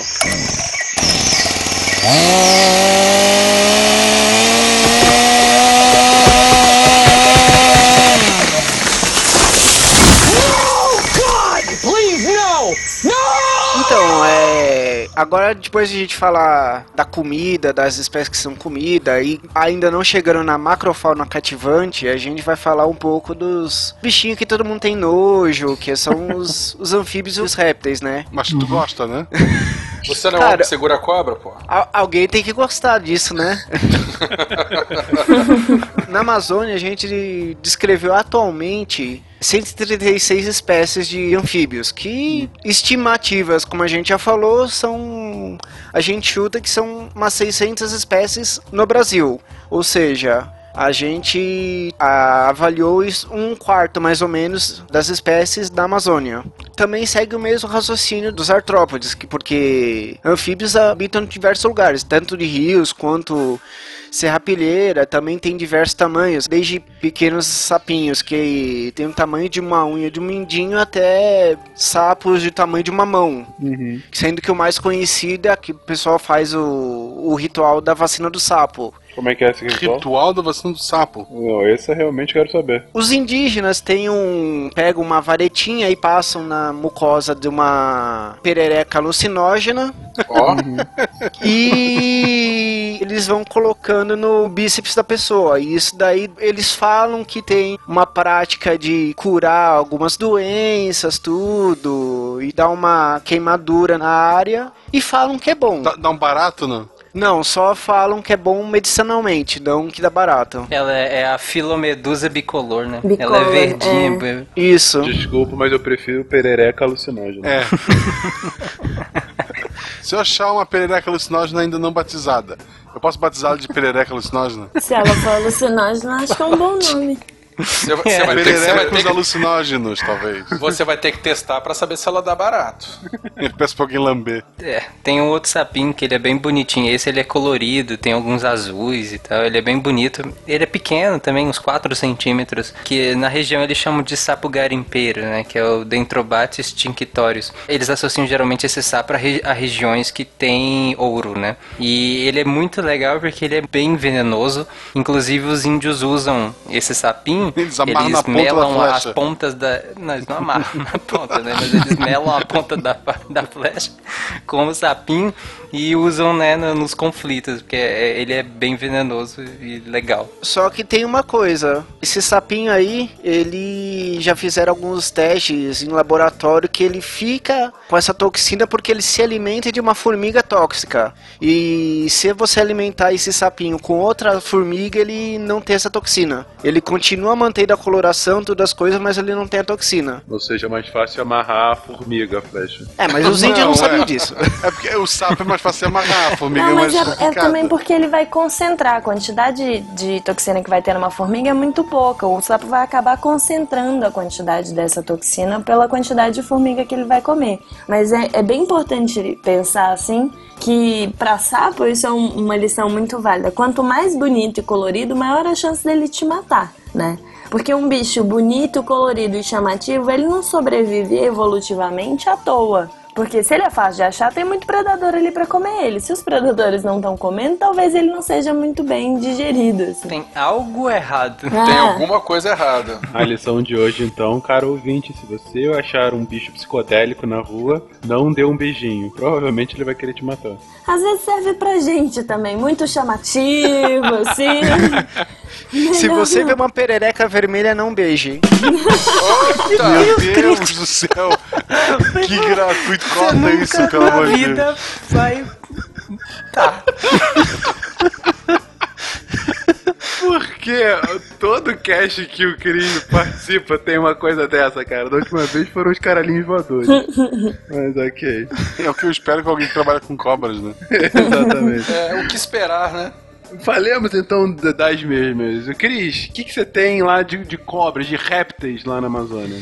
Então, tem algumas informações que a gente sabe que tem uma característica bem peculiar com as espécies de lá. Essas espécies de serpentes que vivem lá normalmente dormem na vegetação alta. Principalmente por quê? Porque elas podem ser comidas pelas formigas. Então, elas normalmente ficam nessa região mais alta e por isso elas têm uma coloração mais verde. As cobras são comidas pelas formigas? Bobeou dançou, Sim. amigo. Caraca, tô imaginando aquelas formigas de Indiana Jones 4 nesse momento. Não, não, olha só. Podiam pegar esse sapo que concentra veneno e alimentar cobras. Aí teria uma cobra com muito mais veneno. Aí era só congelar e usar como flecha. Ok. Cara, isso tá indo pro lugar muito errado. Caraca. Por favor, ouvinte, desenhe isso. Não, mas assim, já que a gente tá falando disso, foi descoberta a primeira ave venenosa, né? Só, Sério? só um parênteses aqui, assim. É uma, ela come uma- cobras que comeram sapos que comeram formigas. Não, ela come besouro. Ela come um besouro da família Meliríade, que tem uma toxina. É tipo assim, o Dendrobatide também come esse besouro e também fica venenoso por causa disso. Eles comem, tipo, as formigas e aí ficam com a toxina. Esse pássaro come esse besouro e fica com a toxina do besouro. E, tipo, pode ser pelo arranhão. Ele passa o veneno dele pela unhada, pele, pena, sacou? Provoca paralisia no corpo dos seres vivos. É tipo Mega Man, ele derrota o bichinho e ganha o poder dele. É tipo isso. Mas, Cris, tem anaconda na Amazônia? Não, a anaconda vai entrar em outro. Em- Opa. Em outro. em outro cast Tá melhor. desse, desse série de biomas, mais voltada para o Pantanal. E dinossauro? Dinossauro tem na, na- Amazônia? É endêmico, bastante. é nessa hora também vai estar tocando Anaconda da Nicki Minaj. Aí, editor, pode botar a Nicki Minaj nessa parte.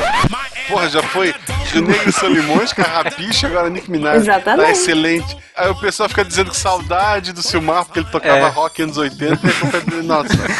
O que a gente chama de anaconda, na verdade, é a sucuri, né? É, que não é igual filme, né? Não, nem um pouquinho. Que é um filme igual horrível que só o. Tarek Mas gosta. ela é enorme, mas ela é enorme, assim. É, tipo, 10 metros algumas. Então, tipo, é gigantesca. Anaconda só não é o pior filme passado na Amazônia porque existe Indiana Jones 4. Bom, mas acabaram de me dizer aqui que tem formigas que comem cobras. O Indiana Jones estava certo. É, todo o resto é errado, né? Tem, ele tá no Rio Amazonas de repente tem uma catarata. Não é? Não é o final do Rio Amazonas, da Catarata de Iguaçu? É a pororoca. Tem uma mitologia bem legal que, que o, o anaconda masculina, o homem que se apaixona pela anaconda e vira o anaconda, Co- Como o homem que se apaixona pela anaconda? é pela mulher anaconda e ele Ah, vira tá. também um anaconda. Foi ele que descobriu a ayahuasca, aquela bebida alucinógena. Quem nunca se apaixonou Por uma mulher anaconda, anaconda? tem que estar com a ayahuasca mesmo. Cara, tantas referências. mas voltamos aos répteis. Cris acaba de falar sobre as cobras. Então, a maior diversidade que a gente tem lá de répteis é a de cobras. 240 espécies descritas são de cobras e o segundo grupo é o de lagartos. E nesse meio tem algumas outras espécies de tartarugas, jabutis, essas coisas assim. Os tracajás que o pessoal gosta de comer o ovo, né? Não só o ovo, quanto o adulto também. Inclusive tem alguns lugares que precisou de criação é, em cativeiro para poder manter a espécie. É, antes, sabe como é que o índio caçava o tracajá, né, cara, tartaruga? Eram dois índios, um pintava o alvo num, num casco, o outro dava flechada. Esse mesmo. De cobra congelada. Que comeu o sapo, que comeu. Comeu a formiga. Bom, continuando os, os, os vertebrados, gente. Aves, muitas aves na Amazônia. Então, as aves elas são um grupo muito bem estudado dos vertebrados, né? Assim, estima-se que existam mais de mil espécies na Amazônia e dentre dessas 283 são é, restritas ou muito raras, assim. Apesar de ser um bicho que é um pouco mais fácil de visualizar do que, por exemplo, invertebrados e tal, é mais fácil de caracterizar. Né, só com a observação, ainda assim a gente tem uma grande incidência de novas espécies. Em 2013, se eu não me engano, eles encontraram 11 novas espécies, 12 novas espécies, sendo que boa parte delas só acontece no Brasil. Então, ainda hoje a gente tem novas espécies sendo descobertas de aves assim com grande frequência. É, tem uma ave muito conhecida que tem em toda a região amazônica praticamente, que é o Irapuru, né, que tem aquele canto bonito. O legal dele é que em cada região em que ele se manifesta, ele tem um canto diferente. Então ele tem uma diversidade de canto, todos eles muito bonitos. As aves elas são muito estudadas porque características como o canto elas podem diferenciar grupos e tal. Tem uns estudos bem legais em Galápagos também sobre o canto das aves. Como é um animal que você consegue classificar bem só pela observação das características físicas do bicho, né? Já existia um interesse assim dos observadores de pássaro.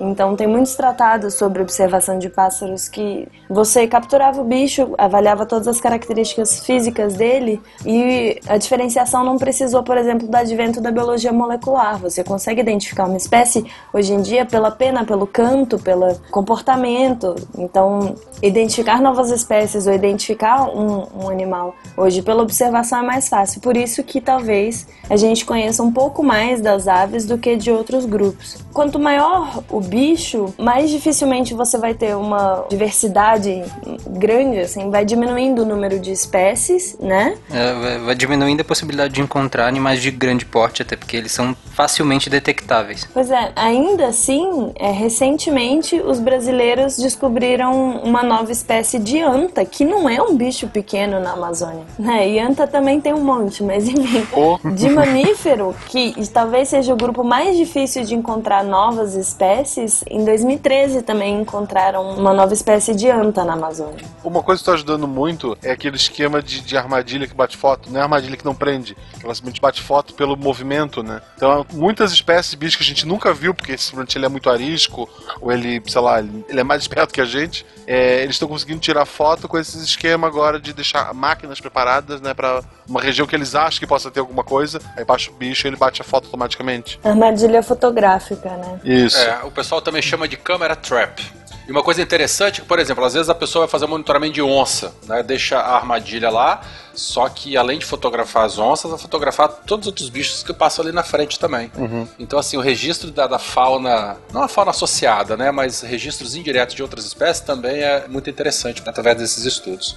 Esses dias eu vi um vídeo no YouTube que mostrava assim como é grande a diversidade da Amazônia. E aí era uma dessas câmeras trap que tava é, gravando. Em 10 minutos apareceram um milhão de bichos, assim. É, eu vi um que era tipo uma anta dessa mesmo branca, albina. Mas assim, a maior parte dos mamíferos realmente é menor, assim, vão ser morcegos, né, quirópteros e roedores. A gente tem o maior roedor do mundo, que é a capivara, mas também tem pequeno, uma grande diversidade de pequenos roedores, né, e, e saguis, macaquinhos e animaizinhos de menor porte também.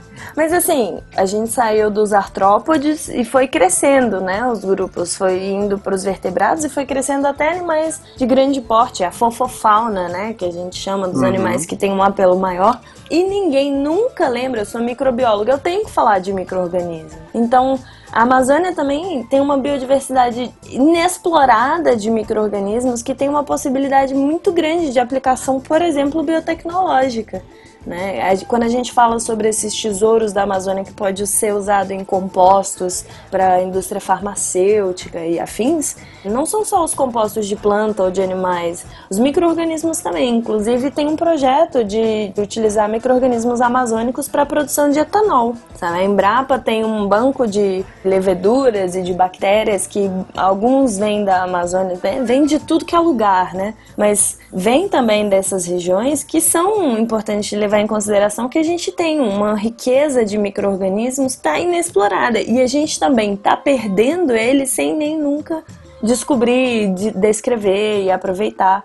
essa riqueza deles. Então não, não são só animais de grande porte, são um mundo micro também, que tem que ser explorado, tem que ser aproveitado da Amazônia, mas não devastado, né? Não, excelente você ter comentado então dos micro-organismos. Tem ainda um grande número de mamíferos grandes na Amazônia? Assim, de grande porte, assim, ou são menores? Enfim? Tem se você considerar que a gente tem onça pintada, tem capivara, tem anta, né? Que são mamíferos muito grandes, inclusive o maior redor peixe do mundo. boi. Peixe boi, é. Meia tonelada de mamífero. Boto rosa, né? Boto cor-de-rosa. Boto não é peixe, é um cetáceo. É ladrão de mulher. O, o Boto cor-de-rosa é um safado, ladrão de mulher. É. Ele vira, ele vira homem e rouba a mulher da pessoa. Ele vira homem de terno branco. Terno branco. Exato, eu, eu estudei boa parte do meu ensino fundamental lá no Pará, e aí eu sempre aprendi que ele era tipo um homem muito bonito, muito bem, ou como diria no livro, muito bem apessoado, com um chapéu e um terno branco que seduzia as mocinhas e tal, e aí as mocinhas perdiam a virgindade com ele e engravidavam eventualmente. Ou o Carlos Alberto Richelli que o diga, né? Quem? Hã? Hã? Hã? Carlos Alberto Richelli. Não. Não. Do filme? Ele, o Boto? Não é do meu tempo, desculpa. Ah, que isso, cara. Desculpa. Porno chanchada brasileira? É, filme brasileiro. Não chegou a ser pornô chanchada, não, mas era quase daquela época. Lá de, de 87. Falava, da- contava a lenda do Boto. O Boto basicamente é a desculpa, né? A menina engravidou, a menina perdeu a virgindade. Ah, como é que foi isso? Ah, foi o Boto. Ah, não, então beleza. É, na noite de lua ele saiu da água e namorou É. a menina. É porque faz bem sentido, é uma lenda indígena em que o cara usava um terno branco. É, se você, se você for pensar, quem usava terno branco? Era o, não era o indígena que eles conheciam, era o ribeirinho. Exatamente. Eu gosto da Curupira, que ela, é a Curupira que tem os pés virados, né? Curupira é aquele menininho verde que tem o pé virado, que ele destrói não, a a do Castelo era vermelha. Caipora. Ah, era caipora, Tem desculpa. cuipira e Ah, Curupira caipora. tem o... É, Curupira tem o pé virado, que é pra te seguir o rastro dele, tu acha que ele tá indo e ele tá voltando. Exatamente, que o Curupira ele protege os animais da floresta, mata os caçadores e destrói as armadilhas. Isso. E ele anda pro lado contrário dos bichos. E o boitatá, que é aquela cobra, Que não é um boi, né? que não é um boi, é uma cobra. O peixe boi também não é um peixe, então tá ok. E nem um boi. Puta merda. Mas é mamífero.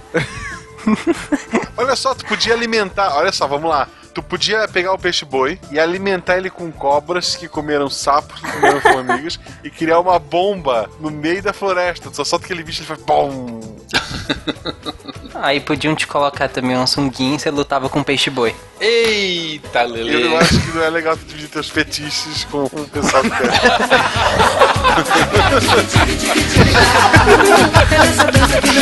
quer.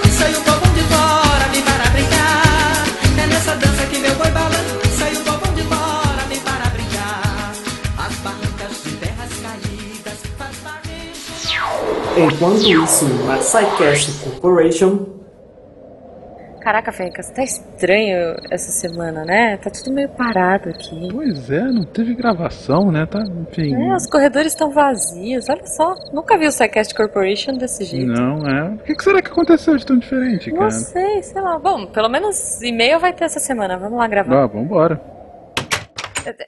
Ca- Caraca, o que, que que tá acontecendo aqui, gente? Tá- Sério, tá- cadê minha pirâmide de Tá cristal? tudo diferente. Ei, quem é que desinstalou o Civilization aqui da máquina?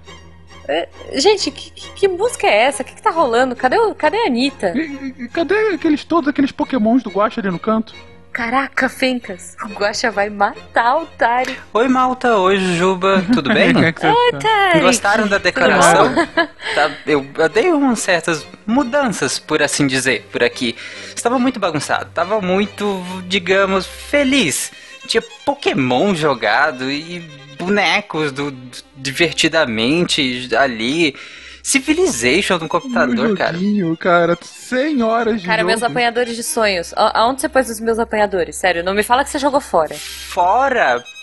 Fora é um conceito estranho, já que a gente tá no planeta Terra, então a gente não joga coisas fora, se bem que a gente poderia jogar lixo espacial, enfim, fora é um conceito um pouco abstrato. Tarek, por assim Tarek, dizer. Cadê a minha pirâmide de cristal? A Tarek? Jujuba, digamos que aquilo não ornava com o ambiente. Se a gente olhar a cor daquilo, não, Tá, não tá, tá, fazia tá, tá, tá, sentido. tá bom, tá bom, tá bom, tá bom. Deixa.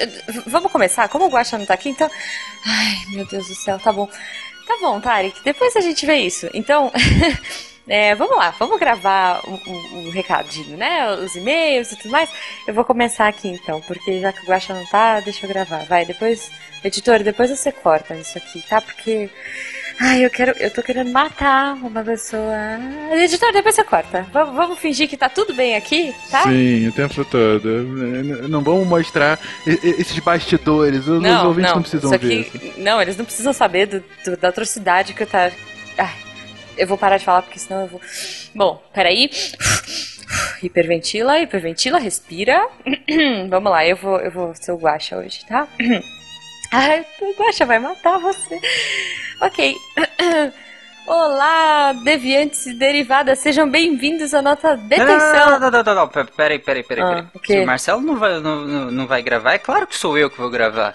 Pelo amor de Deus, tive que tirar um monte de música horrível que tocava aqui. Mas- mas- Não, ó, sinta o Vivaldi. é lindo. Tá bom. Ah. Puxa aí, então. Ilustres ouvintes e ouvintes. E ouvintes.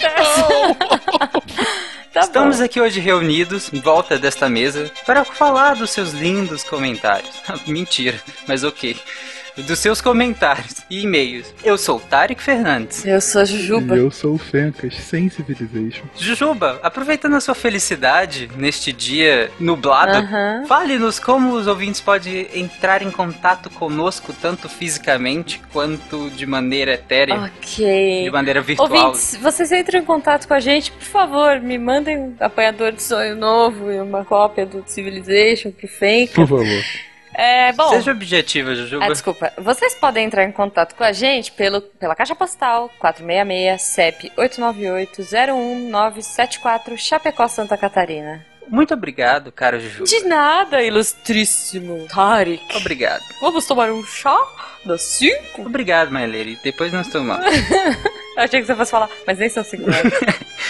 É a hora que eu quiser aqui. Ah, ótimo. Ai, meu Deus. Gente, o Tarek é um ditador. É o pequeno ditador, cara. É o síndrome do pequeno poder. O Marcelo não tá tenso, aqui, cara, ele que rouba as coisas. Eu tô, tô, tô- tô nervosa, tô nervosa, sério. V- vamos lá, vamos lá, vai. Quero acabar logo essa parada. Vocês leram Foucault demais. Mas vamos aos, aos comentários e e-mails. Jujuba, por favor, nos conceda a honra. Sim, senhor, senhor, monsenhor, excelentíssimo, ilustríssimo Tarek. My lord. My lord, desculpa. Ah, meu Deus. Eu vou ler a mensagem do Israel Mendes, que escreveu pra gente lá no post do Deviante, Biomatemática SciCast 145, e ele escreve assim: Uau, vocês são incríveis! Admito que o tema parecia ser distante pra uma pessoa de humanas. Ó, ele, é ele é dos meus. E mesmo assim, é possível notar o preparo e o trabalho de todos. O Fencas, que conduziu bem, sendo um host impecável, e foi claro o domínio do tema pelo Pena e muitos outros. Obrigado mesmo por compartilharem o tempo de vocês nesse projeto. Sério, gente, vocês todos são incríveis. Aprofundam sem confundir. Isso é um podcast bem feito. Gostaria de dar algumas sugestões, já que é o meu primeiro comentário. Olha aí, obrigado Israel. Coloquem uma lista de soundtrack que foi usado na edição. Tem algumas músicas excelentes que escuto no SciCast e fico curioso para saber a origem dela. Segunda dica. Atualmente estou estudando espanhol e procurando aprender mais sobre desenho. Opa, que bacana! Espero que você tenha ouvido o nosso Missangas Catim sobre desenho com a Blenda Meu Furtado. Deus, mesmo quando o Marcelo tá Eu tenho fora. que fazer meu cara. papel aqui, tá? O Guaxa não tá. Mas sempre tem aquela dúvida cruel. Será que existe alguma forma mais eficiente de aprender? Vocês poderiam fazer um sidecast sobre aprendizado, pensando até em criar uma saga. Olha aí.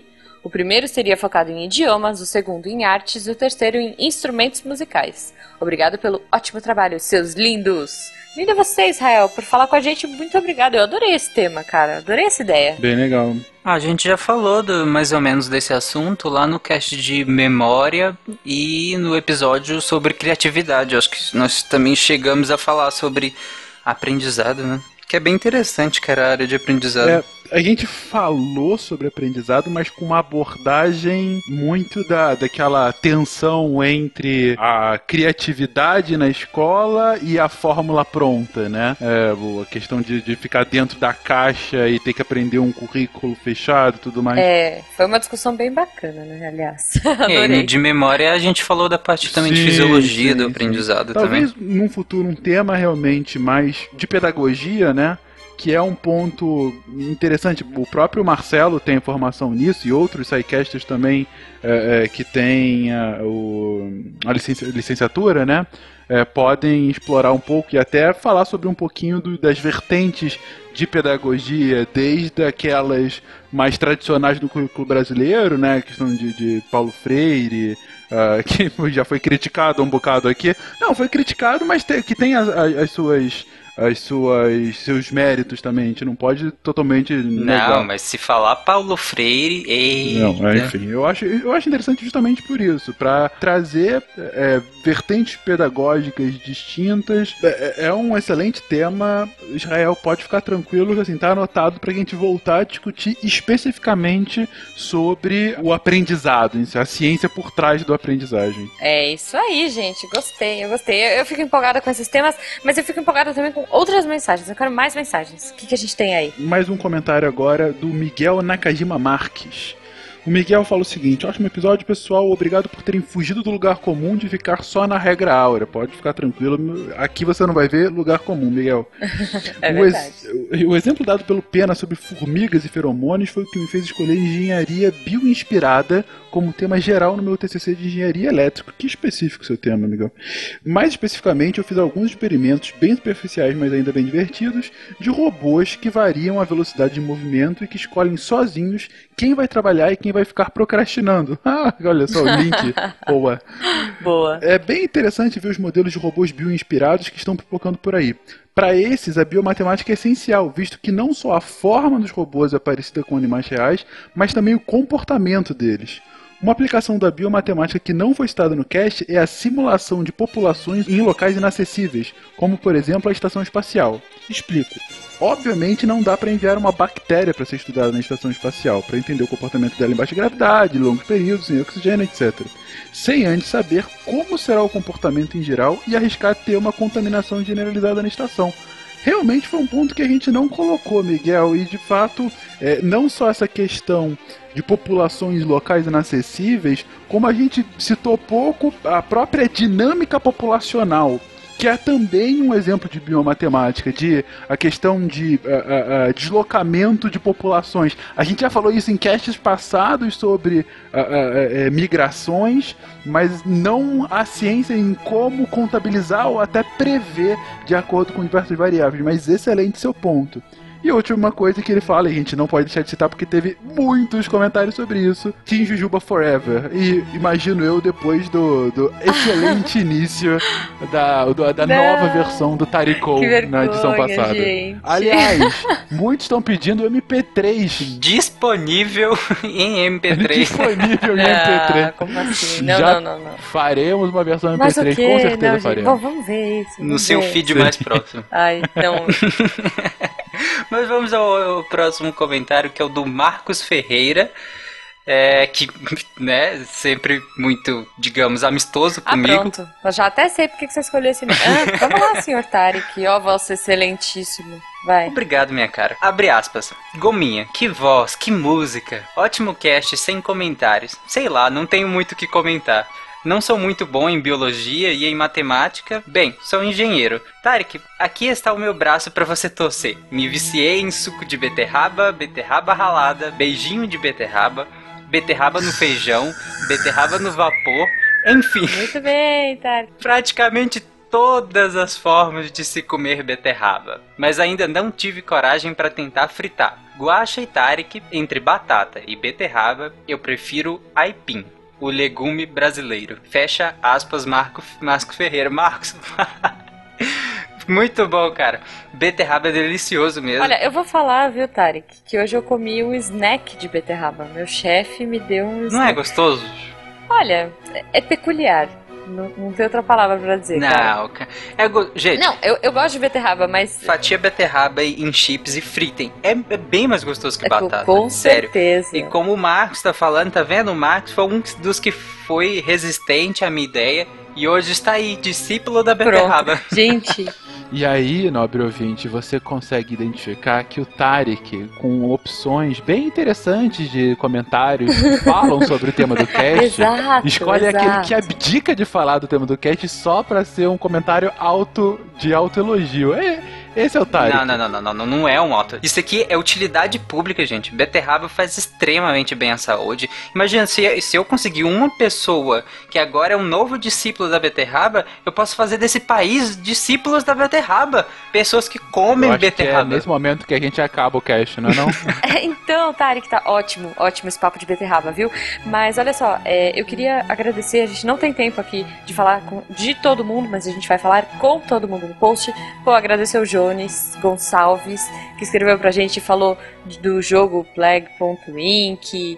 Agradecer o Andrei Santiago, que comentou, falou que curtiu, é, achou que o programa ficou didático. Queria agradecer o César, que é um novo ouvinte. Queria agradecer o Maurício Fedato, que não procrastinou e veio comentar e falou que viu o SciCast nascer e, poxa, agora comentou. E, e queria também, pô, agradecer o Ronan, o Niel, todo mundo que tá aí, Viviane, meninas, meninos, gente comentando. Assim, ó, brigadão. A gente não consegue falar de todo mundo aqui, a gente adoraria, mas a gente vai conversar com vocês pelo post. Isso. E mais uma coisa que a gente não vai deixar de falar é aquilo que muitos de vocês ouvintes Sim. muito provavelmente abriram a página do post somente pra ver. Como vocês podem ver. Mas então, gente, eu, contei- eu já contei pra vocês do dia que eu peguei beterraba. E aí eu fiz a, a receita, ficou muito boa, gente.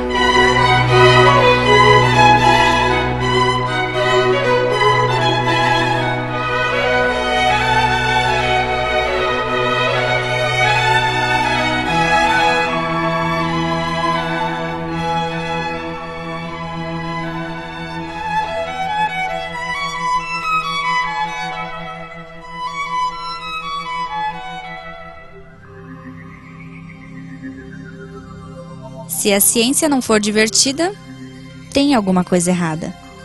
Tem que ser divertida. A coisa mais divertida que tem é a ciência.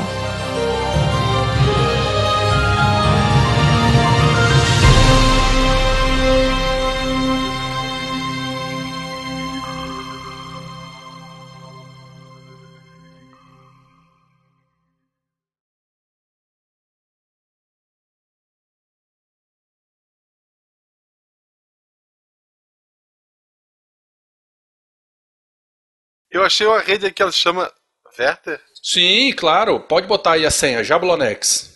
Mas como? Ah!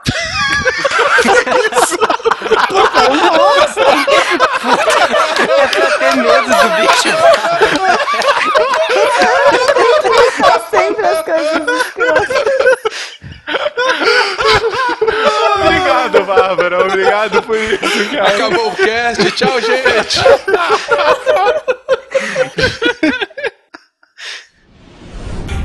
Este programa foi editado por Tapcast. Edições e Produções de Podcast.